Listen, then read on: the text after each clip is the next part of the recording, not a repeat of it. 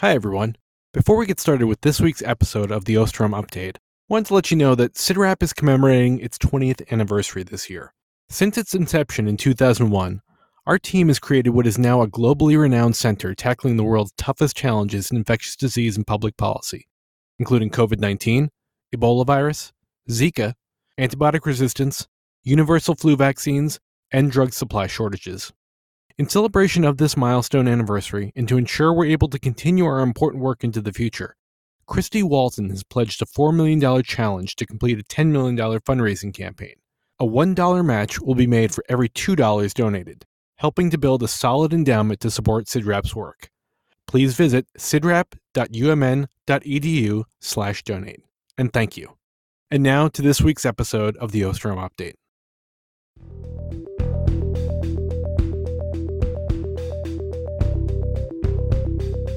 Hello and welcome to the Osterholm Update COVID 19, a podcast on the COVID 19 pandemic with Dr. Michael Osterholm. Dr. Osterholm is an internationally recognized medical detective and director of the Center for Infectious Disease Research and Policy, or CIDRAP, at the University of Minnesota. In this podcast, Dr. Osterholm will draw on more than 45 years of experience investigating infectious disease outbreaks to provide straight talk on the COVID 19 pandemic. I'm Chris Dahl, reporter for CIDRAP News, and I'm your host for these conversations.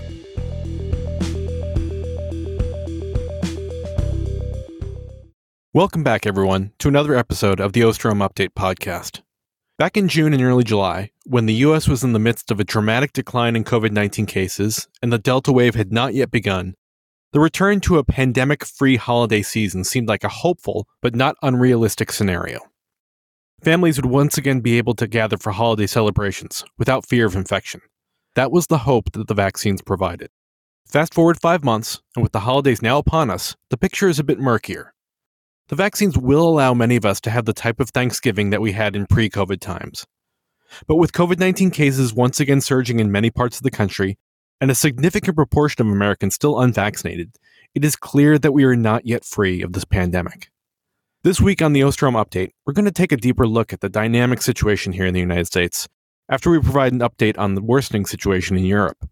We'll also examine the growing calls to expand access to COVID 19 booster shots discuss how people should be assessing the risks of Thanksgiving get togethers, answer a COVID query about how past pandemics have ended, and tell you about the latest Beautiful Place submission from one of our listeners. But first, we'll begin with Dr. Osterholm's opening comments and dedication. Thanks, Chris, and welcome to all of you back to another episode of the podcast. Uh, each and every week, I start out these podcasts with hopefully something uh, smart or wise to say. And each week I find myself just continuing to apologize for how little I knew about what was happening. And uh, that'll be front and evident again this week in terms of just uh, trying to understand uh, what we might expect here in the United States over the course of the next several weeks to months, and of course, what's happening globally. But at the heart of all of it is the fact that we are learning. We're learning a lot. We continue to learn a lot. We continue to understand the power of the vaccines. Again, I will repeat this often. These are remarkable tools. They're not perfect, but they are remarkable. And how do we best use them? As I leave you today, I will leave you with uh, some positive notes about where we might be going and what we can do. And as we come into this holiday season, we do have a lot of control over our own safety with regard to COVID. And again, we'll emphasize that today.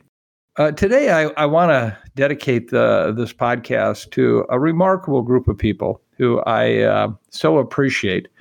I happen to have some of them in my own family. I'm dedicating this podcast to the parents, the guardians, the grandparents, whoever have been involved in helping the 5 to 11 year olds get vaccinated over the course of the past two weeks in this country. Um, I've seen some amazing efforts major clinics where literally more than a thousand children were moved through efficiently to get vaccinated. Parents with smiles on their face, encouraging their their uh, kids to get vaccinated. Kids who have come out of the vaccine programs with their little band aid on, with a big smile on their face, and so that is what it is all about taking this virus on in that positive and affirmative note. So, to all you parents, all of you responsible for getting these 5 to 11 year olds vaccinated, Thank you, thank you, and congratulations. Mike, we've talked a lot about Europe in the podcast in recent weeks, but it continues to be the world's major COVID 19 hotspot, and no parts of the continent are untouched.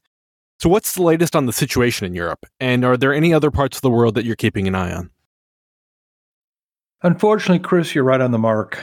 Um, we've been talking about the growing activity in Europe for a couple of months now. And in that time, the situation there has only gotten progressively worse. This isn't a surprise to the routine listeners of this podcast, for what's been happening in Europe is not totally unexpected. Just this past week, Europe reported nearly 2.2 million cases, representing the highest case total for the region since the start of the pandemic. Let me repeat that. Just this past week, Europe reported nearly 2.2 million cases, representing the highest case total for the region since the start of the pandemic. This is now their seventh consecutive week of increasing cases. In fact, if you look at weekly cases in Europe in mid September, just before this surge began, they stood at around 1.1 million. So they've basically doubled their case numbers over the past two months. Deaths in Europe have also risen for the ninth straight week, with last week's toll coming in at 28,500. Now, where does that stand worldwide? Well, total global cases in the past week fell just short of 3.4 million and around 50,000 deaths. This means last week, Europe accounted for nearly two out of every three of the world's cases, and it documented more than half of all the global death toll. Once again, most of these deaths are out of Eastern Europe, uh, according to the Washington Post dashboard, as has been the case for well over a month now. Every single one of the world's top 12 countries with the highest death rates over the past week were in Eastern Europe. As we've noted previously, most of the countries on this list have yet to fully vaccinate even half of their population. The critical importance of vaccination. And gaps in protection are having a marked impact. An article published by Reuters on Tuesday stated that Bulgaria, which currently has the world's highest number of per capita deaths from COVID, reported 50% more deaths in September than would have been expected based on pre pandemic levels. In other words, COVID itself has more than doubled the death rate in Bulgaria. In fact, Bulgaria had higher excess mortality than any other country in the EU. They also happen to have EU's lowest vaccination rate with less than one in four residents vaccinated. Remember that 25% level when we talk about other countries in the world. In addition, excess mortality was notably high in several other Eastern European countries, including Lithuania, Greece, and Romania, which tallied at least 30% more deaths in September than they'd expect based on pre pandemic records. This data is supported by stories describing overwhelmed morgues in Romania's capital and the canceling of elective procedures throughout all of Bulgaria just to cope with the surges in COVID patients. In Serbia's capital city of Belgrade, authorities from the city's graveyard have reported a recent average of 65 burials a day, well above the typical 35 a day prior to the pandemic. They're now working on Sundays to accommodate this surge. So I think it's clear that much of Eastern Europe has been experiencing its darkest days of the pandemic. However, as we've mentioned in previous episodes, many countries in Western Europe are also lighting up now, despite having markedly higher vaccination rates than their neighbors to the east, and for that matter, higher than we have here in the United States. A handful of these countries, including Austria, the Czech Republic, Belgium, Ireland, and the Netherlands have some of the world's highest number of cases per capita. In fact, Austria, the Netherlands, and Germany have all hit new record high case rates that are only continuing to grow. Similar growth is occurring in places like Denmark and Norway. Even the United Kingdom, which has been dealing with its own surge from Delta since last May, is now reporting another rise in cases. Remember, many of these countries have vaccination rates that dwarf the US, where 59% of the population is fully vaccinated. Even Spain and Portugal, with vaccination rates of 80 and 87% respectively, are now seeing case growth reported. Now, do I expect these Western European countries with 70 or 80% of the populations fully vaccinated to experience what we're seeing in Eastern Europe? No. In last week's episode, I covered the clear reduction in hospitalizations and deaths that result from having had such high vaccination rates. But as impressive as these rates are, especially to those of us living in the US, they're not a panacea for eluding challenges. For example, in the Netherlands, which has fully vaccinated 73% of its population, it is now reporting the highest number of cases since the start of the pandemic. In October, they had a total of around 300 patients hospitalized for COVID. Now, just a month and a half later, that number has climbed to nearly 1,700 patients hospitalized for COVID. Remember, it was 300 in October. Although it is still below the peak of 2,800 hospitalizations last winter, the surge is stretching the capacity of their healthcare systems. As a result, hospitals are delaying all elective procedures. In addition, the country has opted to reimpose a partial lockdown for the next three weeks, which includes limiting the hours that shops and restaurants can remain open. So, are, are vaccines having an impact in the Netherlands? Well, according to a report by the country's health ministry published earlier this month, fully vaccinated residents were 17 times less likely to be hospitalized than residents who were unvaccinated. Of those who were hospitalized in the country, the median age of unvaccinated patients was 59 years, compared to a median age of 77 years for fully vaccinated patients. But again, the gaps in protection that are left, even with nearly three out of four residents fully vaccinated, are still clearly wide enough for this virus to get in and cause real problems.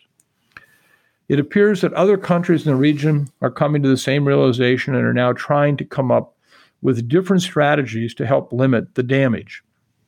On Monday, Austria announced a lockdown for the country's 2 million residents that remain unvaccinated. Austria, which has fully vaccinated 65% of its population, is currently reporting its highest number of cases since the start of the pandemic. Germany, which also has had record high cases despite two out of every three residents being vaccinated, is also expected this weekend to tighten restrictions, particularly for those who have chosen to remain unvaccinated. So, as frustrating as it is to hear, we're far from done with this. I know it's been a long and difficult time. Oh, do I know that? I know everyone's sick of this pandemic. Trust me, I'm sick of it. My family's sick of it. My colleagues are sick of it. But if this is happening in Europe, I think the rest of the world is equally, if not much more vulnerable. We're going to see more surges. If a big enough vaccine wall is built, the healthcare system can still function as intended, meaning they tend to bend but not break. Otherwise, low vaccination rates are a recipe for overwhelmed healthcare systems and record setting deaths. If we think about what we could expect around the rest of the world, Remember, I've been talking about countries that have 65 to almost 80% of their population vaccinated, and they are still experiencing this terrible, terrible impact from COVID. Think about other countries around the world where we're seeing limited activity right now. But it isn't because of their vaccination rates. India with 30% vaccinated, not 70. South Africa with 23% vaccination rates. Peru, 51%. Paraguay, 36%.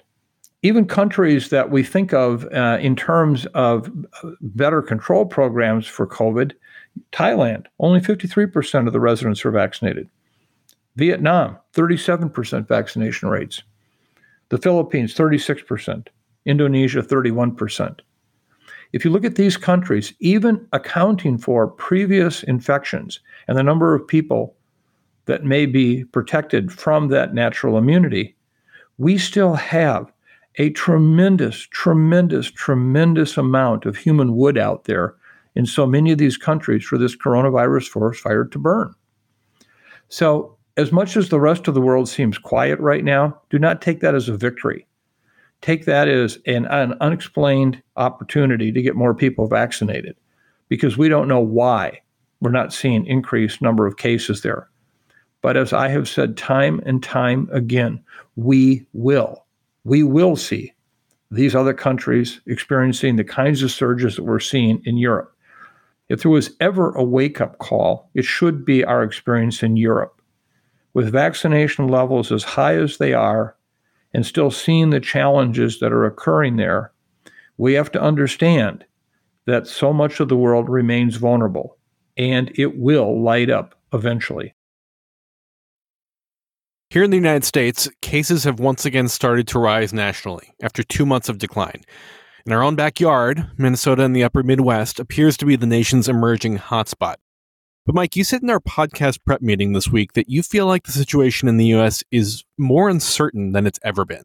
How so? Oh, Chris, uh, it, this is a tough time. And let me just reaffirm a disclosure I've made on numerous occasions in the past, but it really deserves repeating today. I think I know less about what is happening with this virus today than I might have expected to know six months ago. Uh, the uncertainty I feel about where we're going in this country with this virus really stems from a variety of different things that I see happening. All about the world of observation, trying to understand patterns, trying to understand what has the past two years taught us? On the one hand, you can look at the overall national numbers, which, as you mentioned, have been trending back up. But remember, the national metrics are really just a collection of what's happening at the regional, state, and local levels. And when you start focusing in on what's been occurring in these different pockets of the country, it's hard to know what the future holds. There are a lot of moving parts, but I'll do my best to, to provide some sense of what I am seeing and how I interpret what I'm seeing with regard to our future. So let me start with where the U.S. is as a whole. The two months of declining activity we saw after Delta's peak in mid September, which took us from around 170,000 cases a day to 70,000 cases a day, are now in our rearview mirror. Even the plateau, where daily cases range from 70,000 to 75,000 was fairly short lived, lasting just over a week. Now we're seeing this really abrupt U turn, with daily cases up to nearly 86,000 cases a day, which is 18% higher than it was two weeks ago. Hospitalizations, which sit at around 47,000, have also started creeping back up over the past few days. As a result, we'll likely see daily deaths start to follow suit. Not the greatest news for a country that has still reported an average of 1,100 deaths a day from this virus. So, what's driving this? Well, that's where the patchwork of activity comes into play. As of Tuesday, a total of 33 states reported growing cases over the past two weeks. 14 of those states saw cases increase by 40% or more. This is as dynamic a change and increase in cases as we've seen throughout almost all the pandemic. This includes places like Minnesota, right where I'm at, where cases have risen by 84% over the past two weeks. Michigan, which has reported a 68% increase. Illinois, which is up 58%. Wisconsin, a 52% increase. Indiana, a 52% increase. And Nebraska, a 29% increase. In each of these Midwestern states, the current case rates sit above the national average of 26 cases per 100,000.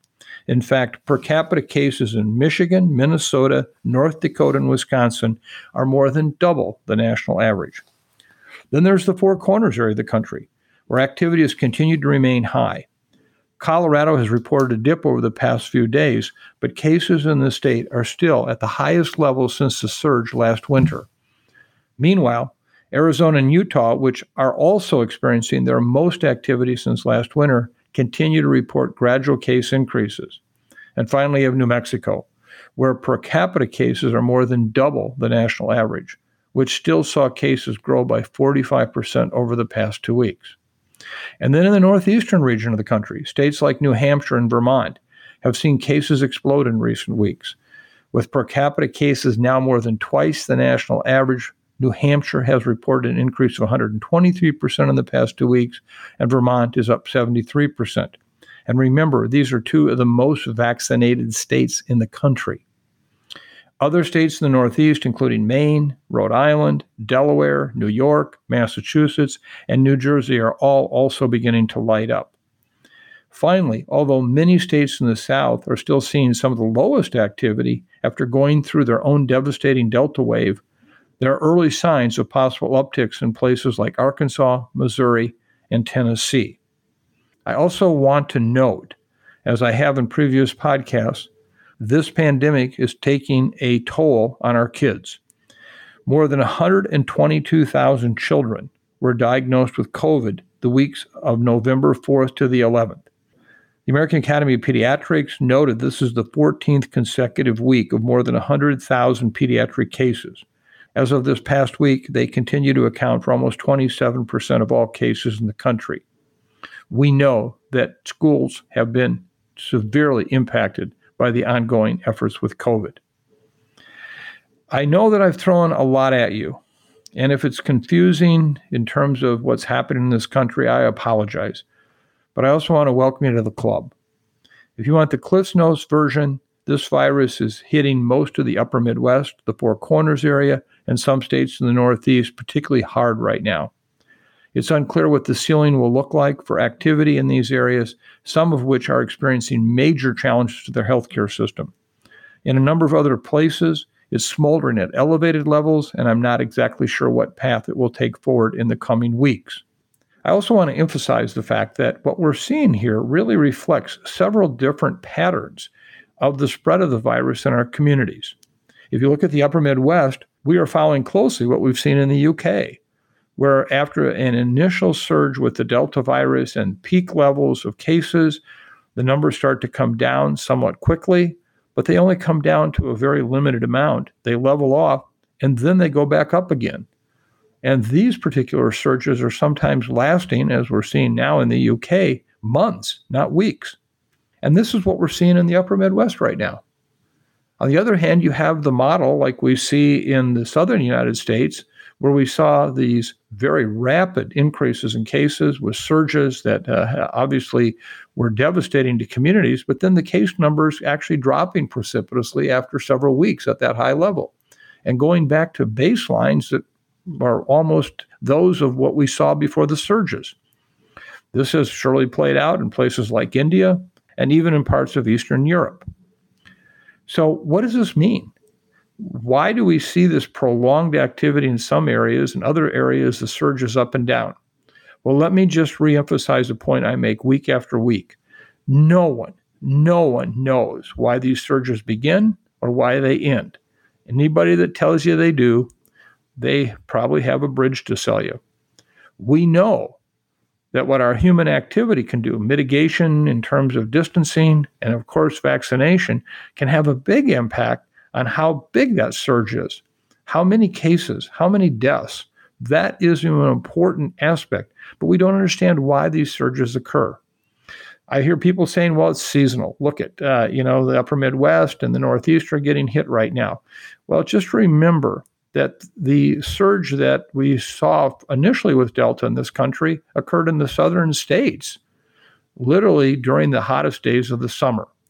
And we've had an incredibly mild fall, record setting mild fall in much of the upper Midwest, where that did not precipitate a cold weather response that some people are ascribing to what might be explaining the current situation. Just simply not the case. And then look at the Four Corners area. Yesterday, the temperature in Denver was 68. The temperature in Albuquerque was 72. The temperature in Phoenix was almost 80. You know, those are not fall like conditions that one would normally think of with influenza or COVID 19. So we can't attribute it to seasonality as much as many people want to do that.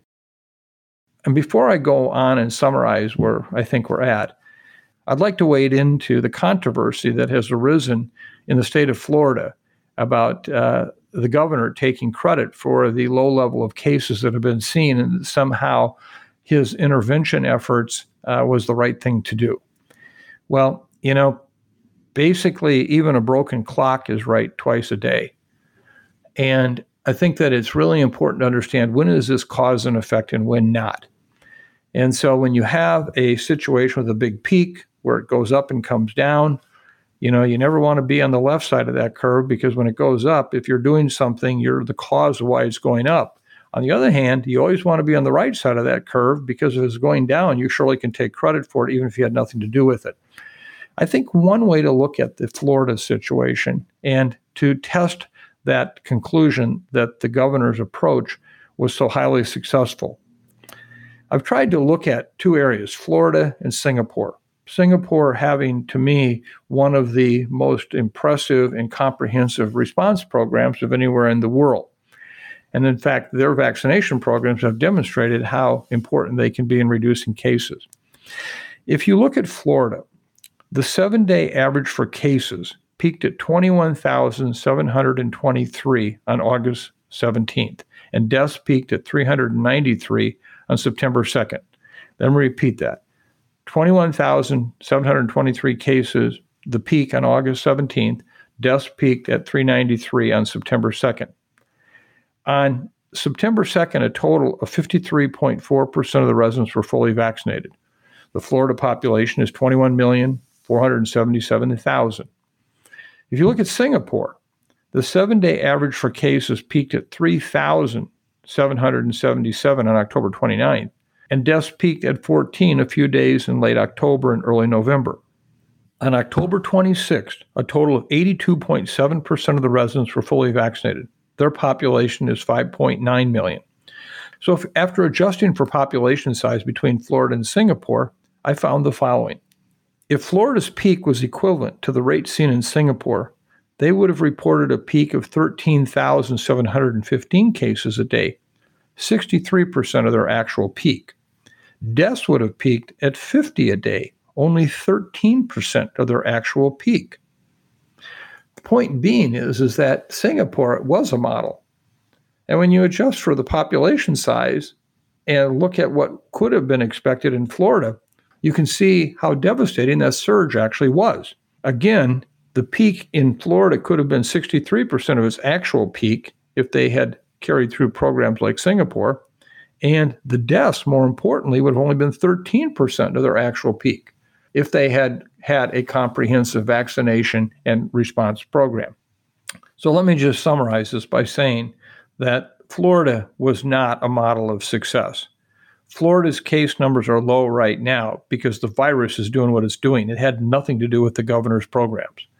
And despite their assertion that they had such an important impact on this pandemic episode in Florida, when you compare it to a place that really did have an effective response like Singapore, you can see absolutely how they failed to prevent many of the deaths that occurred with this COVID pandemic. Needless to say, it is an ominous position to be in as the Thanksgiving holiday and all the travel that comes with it approaches. And if that's not enough, I'm also keeping my eye on influenza activity in this country. This is a disease that I have spent the past 45 years of my career working on. Although it's still a bit too early to determine just what flu will look like this year, we're seeing some hints of it popping up and making its presence known. Just this past week, it was reported that the University of Michigan confirmed more than 500 cases of H3N2 influenza on its Ann Arbor campus, and this has occurred since early October. More than 300 of the cases were diagnosed during the week of November 8th alone, prompting an intensified investigation to help determine what exactly is going on. In addition, the CDC is reporting that patients visiting healthcare providers with influenza like illness was high in the state of New Mexico earlier this month. So, again, although I think it's too early to know what this flu season will bring us, we shouldn't simply expect it to play out as it did last year. Please get your flu shot. If you look at just what's happening in Minnesota right now, we have seen a substantial decrease in influenza vaccine uptake from previous years. Across all age groups except those 65 years of age and older, influenza vaccine administration is down substantially this particular fall winter season compared to previous years. So, I would urge you as another element of protecting your health not only against COVID, but also against the possibility that we may see a flu year this year, please get your flu shot. So, in conclusion, get your flu shot, get your COVID vaccine, whether it be your primary series, which is also important, or your booster, and stay tuned. We truly are entering some very, very uncharted territories. So, Mike, rising COVID 19 cases and concerns about waning vaccine immunity have led governors in several states to issue executive orders that allow all adults six months out from their second dose to receive a booster shot. And by the end of the week, it appears likely that both the FDA and the CDC will sign off on a nationwide expansion of booster doses of the Pfizer vaccine. So, what I'm wondering about is does the data on waning immunity and breakthrough infections support expanding access to boosters? Well, first of all, let me just confirm uh, a point you just made. Um, later today, uh, uh, the FDA will, in fact, issue an approval for the use of the Pfizer vaccine as a booster dose for all adults. I'm still waiting to get clarification on will it be 16 years of age and older or 18 years of age and older. But bottom line message is at six months, everyone can get a booster dose with Pfizer. Now, if you in fact had Moderna or you had J and J, remember you can use the Pfizer vaccine for that booster. And we expect that the Moderna vaccine will be approved in the near future for booster doses also. So if you had Moderna originally, you can still stay with Moderna. So I, I think this is going to be an important uh, announcement by the FDA. I expect tomorrow that the CDC's advisory committee immunization practices will meet and will basically confirm uh, the recommendation that all individuals get a booster. Now, we continue to see some debate about whether these boosters are needed or not. And as I've pointed out repeatedly on these podcasts, we can't wait until a year from now to come up with confirmatory evidence that, in fact, boosters are important or not relative to serious illness. I think the data already are clearly giving us a very strong signal that once you get six to eight months out, which remember, we've only now approached that time period from vaccinations that occurred earlier this year to know what's happening six to eight months after your initial series. That, in fact, waning immunity is important, not just in the actual occurrence of infections, but also potential serious and life threatening infections. So, when we look today at the data that is most often cited, which is the one first recognized in Israel in July, we also now have at least 10 reports that show that the waning immunity occurs with all vaccines. And that protection is really fully restored by this third booster dose for the mRNA vaccines and the second dose for the J&J vaccine. So I believe the data are clear and compelling that waning immunity is important. Now, what is the challenge, of course, is is this about serious illness? Or is this considered a luxury dose? one where we can afford to avoid minor illnesses. And I think that the data are really compelling there too, that as we get further and further out, the effectiveness against hospitalizations and deaths also begins to wane. And so that therefore these boosters are not only important in preventing milder breakthrough infections, but also over time, more and more serious life threatening infections. And I wish I had all the data right now that might be available to us two years from now, but I don't, nor does anyone else. And so we have to make the call now. Do we want to wait to find out for certain that these are just milder infections? Or do we want to actually take action to avert potential serious life threatening infections? You know where I'm going to be. I'm going to act on getting the booster doses to everyone, just as many of the countries around the world are now doing. The big question I have, which I think still is front and center, is what will come next? Will these booster doses we're getting actually protect us for some extended period of time? Or will, in six to eight months, we see waning immunity again? There's some initial data just looking at antibody levels in people who have had a booster dose, suggesting that the third dose may be effective for at least nine to 10 months, which I would be the first to tell you. Let me just say that I'm not sure that's an extrapolation that I have all that much confidence in, but it does raise the issue that if we even have protection nine or 10 months, that still signals the need potentially for boosters down the road. I don't for one moment believe we're going to be able to provide the world with booster doses every six to eight months and expect that that's going to become a routine public health program. So there's still unanswered questions. I come back to a point I make time and time again. These vaccines are remarkable, but they're not perfect. And this is one of the areas where remarkable means that you can restore protection back to those earliest days after the original series of vaccine. And that's great news. The question is will we see the level of protection drop over time? This is uh, what I continue to call evolving science. We will study, We will work to understand what we're learning. We will implement the lessons learned. We will continue to study. We will learn. We will continue to implement the lessons learned. And so this isn't like what happens after you get your second measles vaccine dose, where you can say, you know, I'm pretty well protected for life now. We're in a different ball game here. Is this going to be more like flu vaccine, where maybe an annual immunization or even more frequently uh, required immunizations are, are on the table? I don't know. But for now, I know getting vaccinated, first and second doses, or first dose uh, relative to J and J, and then getting that necessary booster dose is really important in addressing the immediate risk that we have right now. So I think some context on breakthrough infections would be helpful here for our listeners. Well, it seems clear at this point that we are seeing increasing numbers of breakthrough infections, and we're seeing breakthrough infections increase as a proportion of overall infections. Mike, isn't that to be expected as more people get vaccinated? Chris, let me address this from two different perspectives. First of all, let me just share with the uh, our podcast audience where we're at in administering booster doses here in the United States. As of this past Tuesday, 30 million booster doses have been administered in the U.S. The CDC's vaccination rate data reflects the recent spike in daily doses administered and could be largely attributed to just booster doses. Again, I want to remind everyone we still need to get those first and second doses in our loved ones, our friends, our colleagues. On October 29th, the seven day moving average of daily number of doses administered was the highest it's been since May 28th at nearly 1.3 million doses administered per day. Over 820,000 of those doses, or 65%, were booster doses.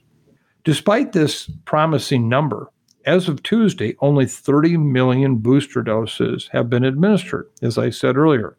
That means that only 15.4% of fully vaccinated Americans have received a booster dose. Even in the 65 plus age group, only 36% of those fully vaccinated have received a booster dose. This is especially concerning for this age group as we know that a vast majority of this group is eligible for a booster dose, with the only exceptions being those who received their mRNA vaccines less than 6 months ago or the Johnson & Johnson vaccine less than 2 months ago. Only about 16% of this group was vaccinated in the last 6 months, meaning that at least 84 to 85 percent of 65 year olds are currently eligible for the booster based on age alone. And as I pointed out, remember, only 36% have received it so far.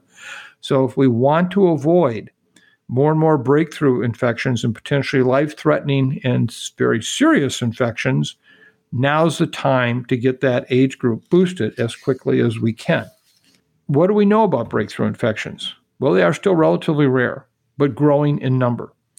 The proportion of breakthrough infections as a percentage of all infections will rise as more people get vaccinated. I discussed this concept in terms of the epidemiologic phenomena of the more people get vaccinated, the higher the percentage will be of those who are infected will be breakthroughs. I addressed this in episode 63 back in August.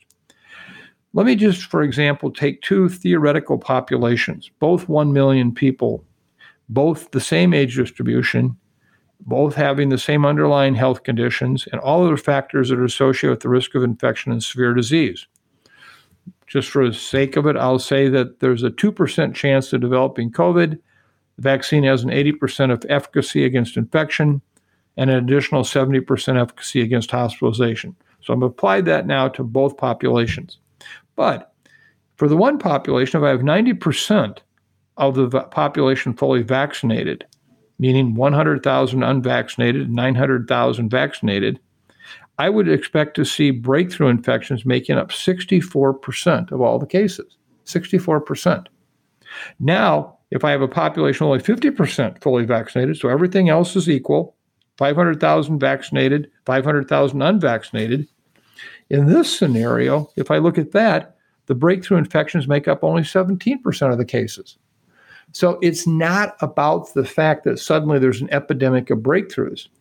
The percentage of breakthrough infections we see in our communities will be directly related to what the percentage of people who are vaccinated.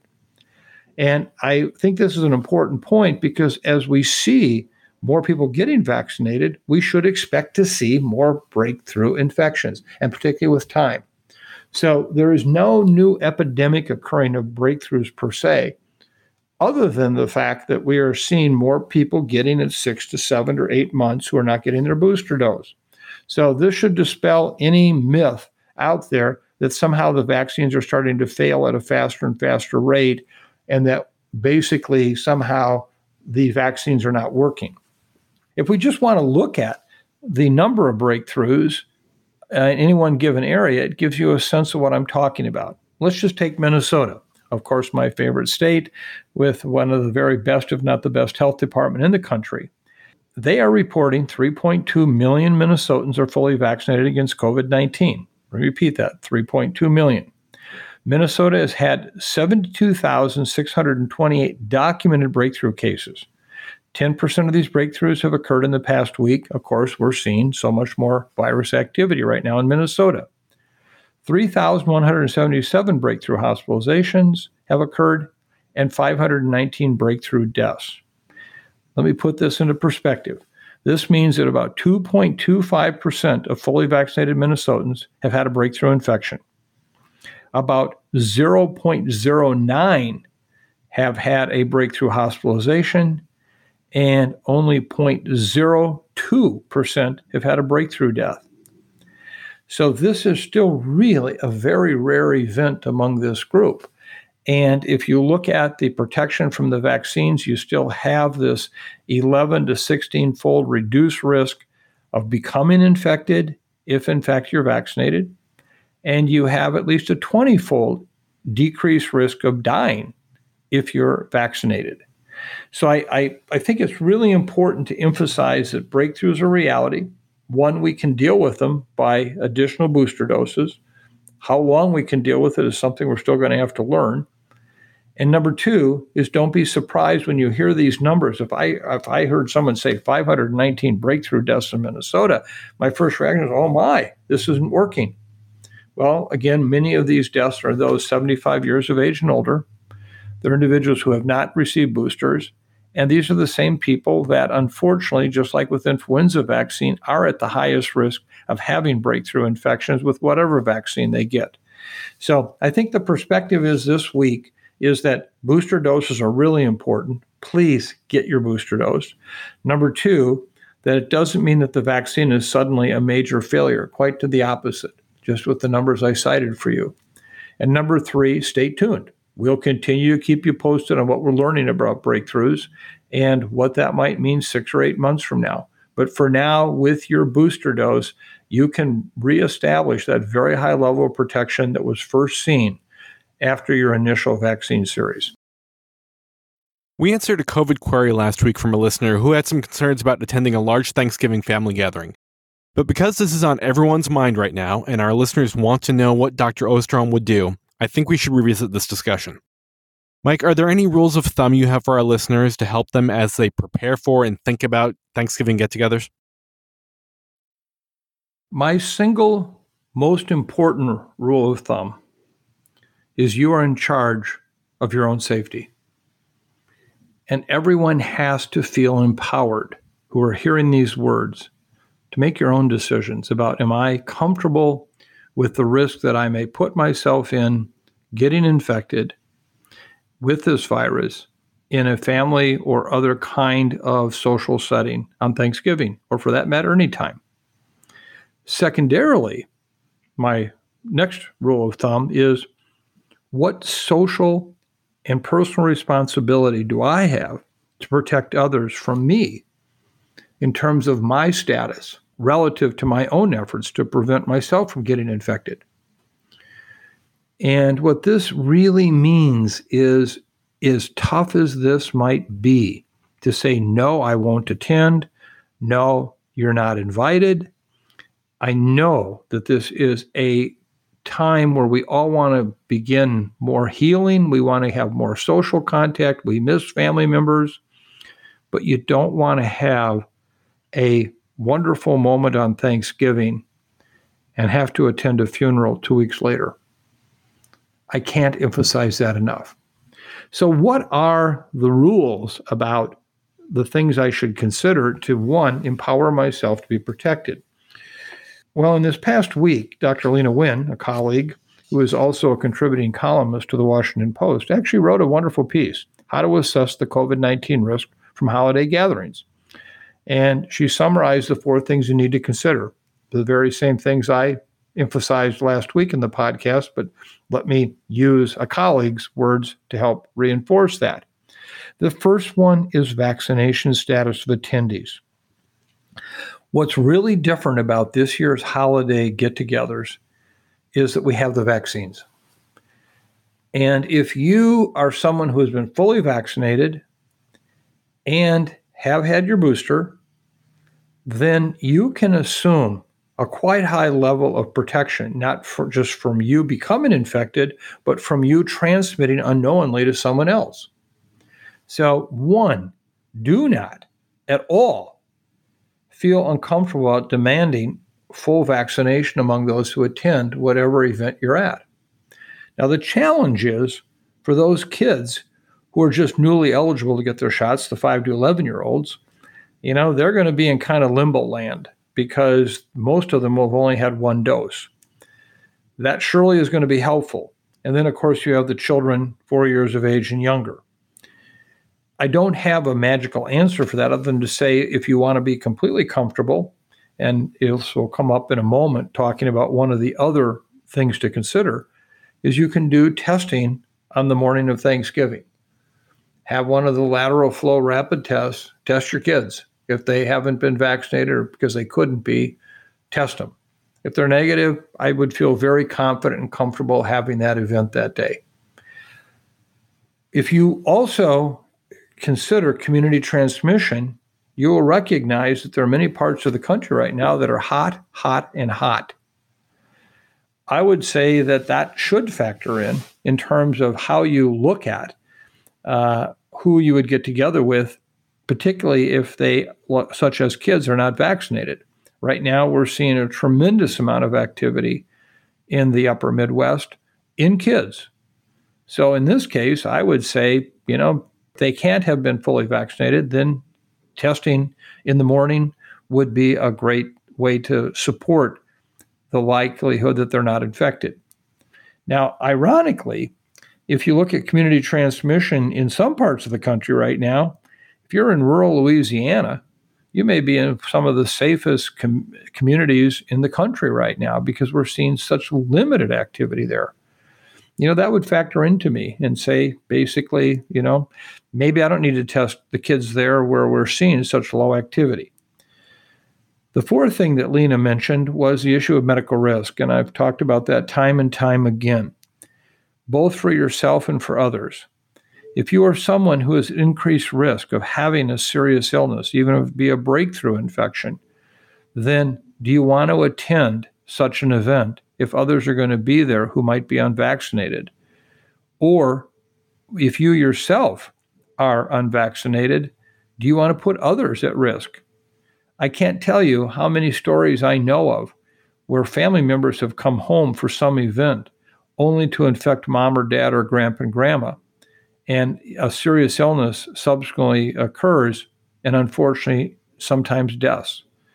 So, if I'm someone who has an increased risk of having a serious illness, high body mass index, much older age, uh, the issue of underlying immune compromising conditions, solid organ transplant recipients, uh, stem cell recipients, people who, who, even with vaccination, may only have 50% protection against severe disease. So think about who you want to put together from a standpoint of medical risk. And then finally, what's the setting? This has been a topic we've talked about many times. For those parts of the country where you can have outdoor activities, uh, those are going to be safer than if you're indoors, all crowded around a Thanksgiving Day table. Now, that's not going to be uh, something that many locations can do today in the country because of the weather. But surely, if you can, in fact, have an outdoor uh, activity, that's going to remain one of the safest options that you can have. So, in conclusion, let me just say the important point here is feel empowered Don't be goaded into attending someplace that makes you very nervous. First of all, what kind of time are you going to have if you're feeling at risk while you're there? It's going to be challenging. Again, if you just stick with these basic principles, you're going to do a lot to protect yourself and hopefully experience a wonderful, wonderful holiday season. You know, I I miss this so much. I miss this so much. The get together of family and friends. And one of the greatest gifts I've found throughout this pandemic is when like people can get together, people who are fully vaccinated with their boosters, people who have made real efforts to limit their risk in the community of getting infected, getting together with that group and just one simple hug is priceless. I don't want anybody to miss that opportunity. And you can if you follow these simple points. So, now to this week's COVID query. This one is from Yvonne, who wrote Can you say anything about the length of the COVID 19 pandemic? In human history, other pandemics have somehow ended, even long before the invention of vaccines. We were expecting this pandemic to last 12 to 18 months, but we are already past that milestone. It doesn't seem like this pandemic will end anytime soon. What made previous pandemics end? And Mike, this is um, kind of the $64 million question, but uh, do previous pandemics give us any insight into this? First of all, we have to define a pandemic because this is a, a term that gets thrown around a lot, but is actually poorly understood. A pandemic is a worldwide epidemic that occurs of any infectious agent. And they can be caused by different kinds of infectious agents in terms of how they're transmitted. It makes a big difference. Does it end or not? It also happens to matter whether it's an infectious agent that is causing a chronic infection. So, for example, HIV was in fact a classic pandemic virus when it emerged in the late 1970s and early 1980s around the world. It's still here, still a problem but we've been able to bring it under much better control right now because of the medications that have not only helped save lives, but has reduced transmission in many parts of the world. So it's no longer considered a pandemic because, in fact, now it's expected. We expect to see this. So it's still a, an epidemic in many locations, particularly in low and middle income countries and prisons, any number of places like that. But that's one kind of pandemic. What I think the question really is getting at are those which are caused by respiratory transmitted pathogens. The idea that it's all of us at risk if you're in the same room with someone. That was never the case with HIV/AIDS. And there, the only real model that we've had for a respiratory pathogen like this has really been influenza. And as some of you know, I have spent my whole career studying pandemics and trying to understand them and looking at the 11 influenza pandemics that have occurred in the last 250 years. And since the occurrence of COVID 19, some of us have gone back and looked carefully at those old pandemics to say, hmm, did we miss something here? Was this really more like a coronavirus as opposed to a influenza pandemic? And I feel quite confident that the 11 pandemics that I'm talking about in the last 250 years were all influenza pandemics. This seems to be a new kind of pandemic with a coronavirus. That's where it gets complicated. We know that the new pandemic influenza virus eventually becomes part of the seasonal flu picture, and that over time, you don't see these big spikes in cases that you have seen with previous influenza pandemics and causing very you know, high morbidity mortality, like with some of the viruses, like 1918. That doesn't happen because of anything we did as humans. That happens because that's what the virus does. Why does it show up? Why does it spread? Why does it become part of seasonal flu? We don't know. So the only experience we really have with a pandemic is influenza from a respiratory virus standpoint. So I don't know what this coronavirus is going to do. One of the reasons why is do we have durable immunity? Is this something we can get infected with over and over and over again? If we do get infected over and over again, does in fact the illness become milder with each situation? which means that over the course of several decades, this would become, generally speaking, a much milder illness that might very well even become a seasonal virus infection. We don't know. So the question, I think, really if you had to boil it down to its kind of, you might say, root analysis, is the fact that when will we be able to get our lives back? When can we as a society start to operate, even if it's not exactly the same as before, but kind of like before? And that I can't tell you. I can tell you right now that there are many people in our society that are acting like that. They're done with the pandemic. As you heard me say time and time again, unfortunately, the virus is not done with them. And that's what we're seeing happen right this very moment here in the United States, here in Europe. It'll continue to happen around the world. The second thing is we don't know what's going to happen with the variants. With influenza virus each year, we can surely see changes in the seasonal viruses that confront us. So, if you just take, for example, H1N1 that emerged in the 2009 influenza pandemic, it's still here, but it's a different virus in the sense that it's changed year after year after year, but not so much as to cause really uh, a loss of protection by many against that virus if you've previously been infected. With COVID, we don't understand that. We don't know. So, will SARS CoV 2 have variants that suddenly can challenge the immune protection that either vaccine or natural infectious disease immunity results in? We don't know. So, my bottom line message is the way we're going to get through this pandemic and come to what I might call an end is only going to happen when we have an end game in place to say, this today is what we will accept for COVID 19 in our communities. Is it going to be like flu? Maybe we'll accept 30 to 50,000 deaths a year as we do with influenza. We don't shut down communities. We don't require schools to close. We don't make people mask. Maybe we should in terms of highly effective masking, but we don't do any of those things. And the question is, is that when we'll know that the pandemic for COVID is over when we get to that point. The second consideration with that, however, is what's going to happen globally. What will happen if we continue to see widespread transmission in low and middle income countries and variants keep spinning out? The pandemic's not done then because that variant that is somewhere emerging in a low and middle income country could very well be the challenge to our vaccine integrity and vaccine protection in a high income country. So, can we call the pandemic over until the whole world is over it? And we don't really have answers to that. So, uh, at this point, I would just say that in the next week to two weeks, um, I will be a co author on a paper that will be published that is all about what is our end game. What are we considering to be those points of accomplishment that will tell us we have moved beyond the pandemic. And I will share that with this audience when it becomes available. And I can tell you that I think that it's a, a piece that will provide at least some framework for answering the question when will the pandemic be over? So just stay tuned. We will continue to discuss this. I wish I had a better answer. I don't. I'm sorry. I'm very sorry. This is the trillion dollar question we're all asking and right now, we only have dollars and cents answers. So, Mike, on a lighter note, where is our latest beautiful place submission from?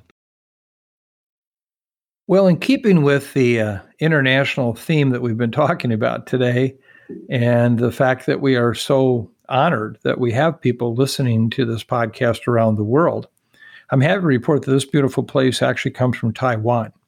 It comes from Mike. He wrote, Wanted to say a big thanks for you and all the work you do. I live in Taiwan, which is possibly the only other country pursuing a zero COVID goal, though without the draconian measures. There was an outbreak in May, and despite my pessimism, it was wrestled under control thanks in part to an aggressive contact tracing and isolation, universal masking, but above all, a strong sense of responsibility to follow the rules. Nonetheless, I haven't forgotten for one moment how pernicious this virus is and how the situation can change so quickly. Having lived in several countries in Asia and also the US during the pandemic, I could write pages about what I've observed. But this email is about my beautiful place, which is Lugu, Nantou, Taiwan. It's a view from a tea garden in the mountains. It's a difficult drive on narrow, winding roads, but the view is rewarding, and the cool mountain air has a fresh smell of tea leaves. When I'm here, I sit with a cup of tea or walk through the gardens and realize that the bubble of normalcy may at any time burst, but also I am filled with hope as how powerful the results can be when people put aside ideology and politics and adopt a we're in this together attitude and come together for the greater good of their fellow citizens and community. Regards, Mike. Well, I want to thank Mike for the beautiful picture of the gardens in Nantou. So, Mike, thank you so much for sharing this very beautiful place. Uh, the picture brings a great sense of peace, and your description of that place only reinforces that. So, thank you. And uh, we continue to uh, hope that Taiwan can provide that international leadership of how to minimize the impact of this horrible virus. And I just want to remind listeners that if you found a special place of comfort or solace during this pandemic and want to share it with us, please email us at osterholmupdate at umn.edu. We love hearing about and seeing the places that have helped get you through this difficult time. And one additional note for our listeners. Next week, because of the holiday, we will record a shorter episode of the Osterholm update, mostly focused on the situation here in the United States, and we will post it on Wednesday, the 24th of November. So stay tuned for that next week. And Mike, what are your take home messages and closing thoughts for today? Well, Chris, let me begin by just adding my every week comment about all the numbers I talked about today. That it's so easy to get caught into the numbers and forgetting what each of those numbers represent.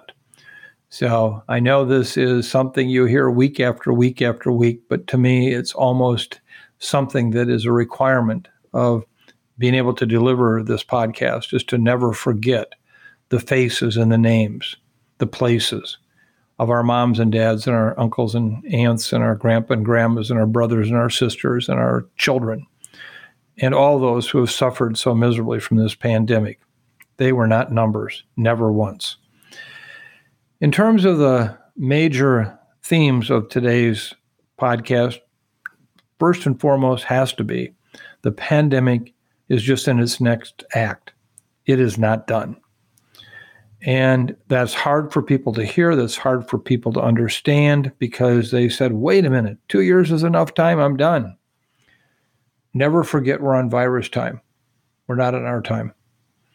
And what we can do to try to minimize the impact of that virus surely still does rest in our own hands vaccination, vaccination, vaccination, not putting yourself in a risky position to get infected. But we're in this for the long haul. We'll be here with you for that long haul. We will attempt to give you the best perspective we can of where the future is going to take us. But the bottom line is you can't give up yet. Number two, first doses of vaccine. If you have not yet been vaccinated, it is not too late. Please get vaccinated. If you've previously been infected, get at least one dose of vaccine because the data now are clear and compelling that can greatly enhance your protection. Get a booster. If you're eligible for a booster right now, please do that. Don't be someone who has made every effort to fully get vaccinated and then let the booster go by the wayside, only to then have a breakthrough infection and potentially one of those fatal breakthrough infections. Get vaccinated. And finally, get your flu shot. Now's the time. Don't wait. Please don't wait. If flu does pick up, it could pick up quickly in our communities. Not sure it's going to, but it might. And so now is the time to get your flu shot. The third point kids are still a critical part of this pandemic. I can't emphasize enough how much damage this virus is doing to our kids, their families, the social settings, the learning experiences. Please never forget that. Therefore, please get your children vaccinated. If they're five years of age and older, you could provide them with a life saving action that you'll regret later if you don't and something adverse happens to them. Please get them vaccinated. And finally, in the holiday season, feel empowered. As hard as it is, as much as you may feel like the outsider, You know, some people will look at you as an alarmist, an extremist. Don't put your health at risk. You know, feel empowered. And uh, whatever your circumstances are, wherever you are in the vaccination spectrum, uh, the people you get together with and where they are at, uh, feel empowered. We want you around next year and the year after. By that time, as I said, we'll be doing podcasts about the price eggs or something. I don't know, but not COVID, I hope. But we want you to be with us. So that really, to me, remains a very, very important point of this entire podcast. So today, for my closing, I could very well have come up with something about stay the course or, you know, any of these things that uh, are trying to get people to rally around this next and latest uh, challenge that we have. But you know what? We deserve to have a moment of some levity, and yet at the same time, some sense of future and vision. And probably one of my most favorite songs in the entire world was sung by a frog. In episode 35 last year, the title, The Last Mile to the Last Inch, ironically, what a title now, it was posted on December 10th of last year. The Rainbow Connection. Rainbow Connection is a song from the 1979 film The Muppet Movie, with music and lyrics written by Paul Williams and Kenneth Ascher. The song was performed by Jim Henson as Kermit the Frog in the film. Rainbow Connection reached number 25 on the Billboard Top 100 in November of 1979, with the song remaining in the top 40 for seven weeks total. Williams and Ascher received an Academy Award nomination for the Best Original Song at the 52nd Academy Awards. In 2021, Rainbow Connection was deemed culturally, historically, or aesthetically significant by the Library of Congress and selected for preservation in the National Recording Registry probably the real test of just how significant this song is is that it has been re-recorded by 32 different artists, including the likes of Barbra Streisand, Willie Nelson, Judy Collins, and Kenny Loggins. That's staying power. So here it is a song about vision, a song about believing, a song about who we are in this pandemic. Why are there so many songs about rainbows and what's on the other side? Rainbows are visions, but only illusions, and rainbows have nothing to hide. So we've been told, and some chose to believe it. I know they're wrong, wait and see. Someday we'll find it the rainbow connection, the lovers, the dreamers, and me. Who said that every wish would be heard and answered? when wished on the morning star. Somebody thought of that, and somebody believed it. Look what it's done so far. What's so amazing that keeps us stargazing? And what do we think we might see? Someday we'll find it the rainbow connection, the lovers, the dreamers, and me. All of us under its spell, we know that it's probably magic. Have you been half asleep have you heard voices? I've heard them calling my name. Is this the sweet sound that calls the young sailors? The voice might be one and the same. I've heard it too many times to ignore it. It's something that I'm supposed to be. Someday we'll find it the rainbow connection, the lovers, the dreamers, and me. At the end of this pandemic, there will be the rainbow connection. And I believe that so much. Just as I do believe in lovers, dreamers, and for me, I believe in the Rainbow Connection. Thank you again for spending your time with us this week. I'm sorry that the news was not better, but we again make every effort to give you the news as we best see it. And as we discussed throughout this podcast, feel empowered, feel as in control as one can possibly be with this virus. And if nothing else, believe, just believe that there is a rainbow connection. Stay safe, stay well, be kind, be so kind. Right now, it's tough, particularly as family situations emerge around the holidays. They've always been tough. They've been tough long before COVID, but they get tougher now. Wherever you can, however you can, be kind. That is so important. Thank you, and I look forward to talking with you next week. Bye.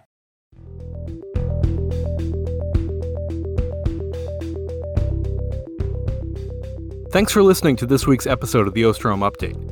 If you're enjoying the podcast, please subscribe, rate, and review. And be sure to keep up with the latest COVID 19 news by visiting our website, cidrap.umn.edu. This podcast is supported in part by you, our listeners. If you would like to donate, please go to cidrap.umn.edu forward slash donate dash now. The Osterholm Update is produced by Maya Peters, Corey Anderson, Angel Ulrich, Meredith Arpey, and Sydney Redpenning.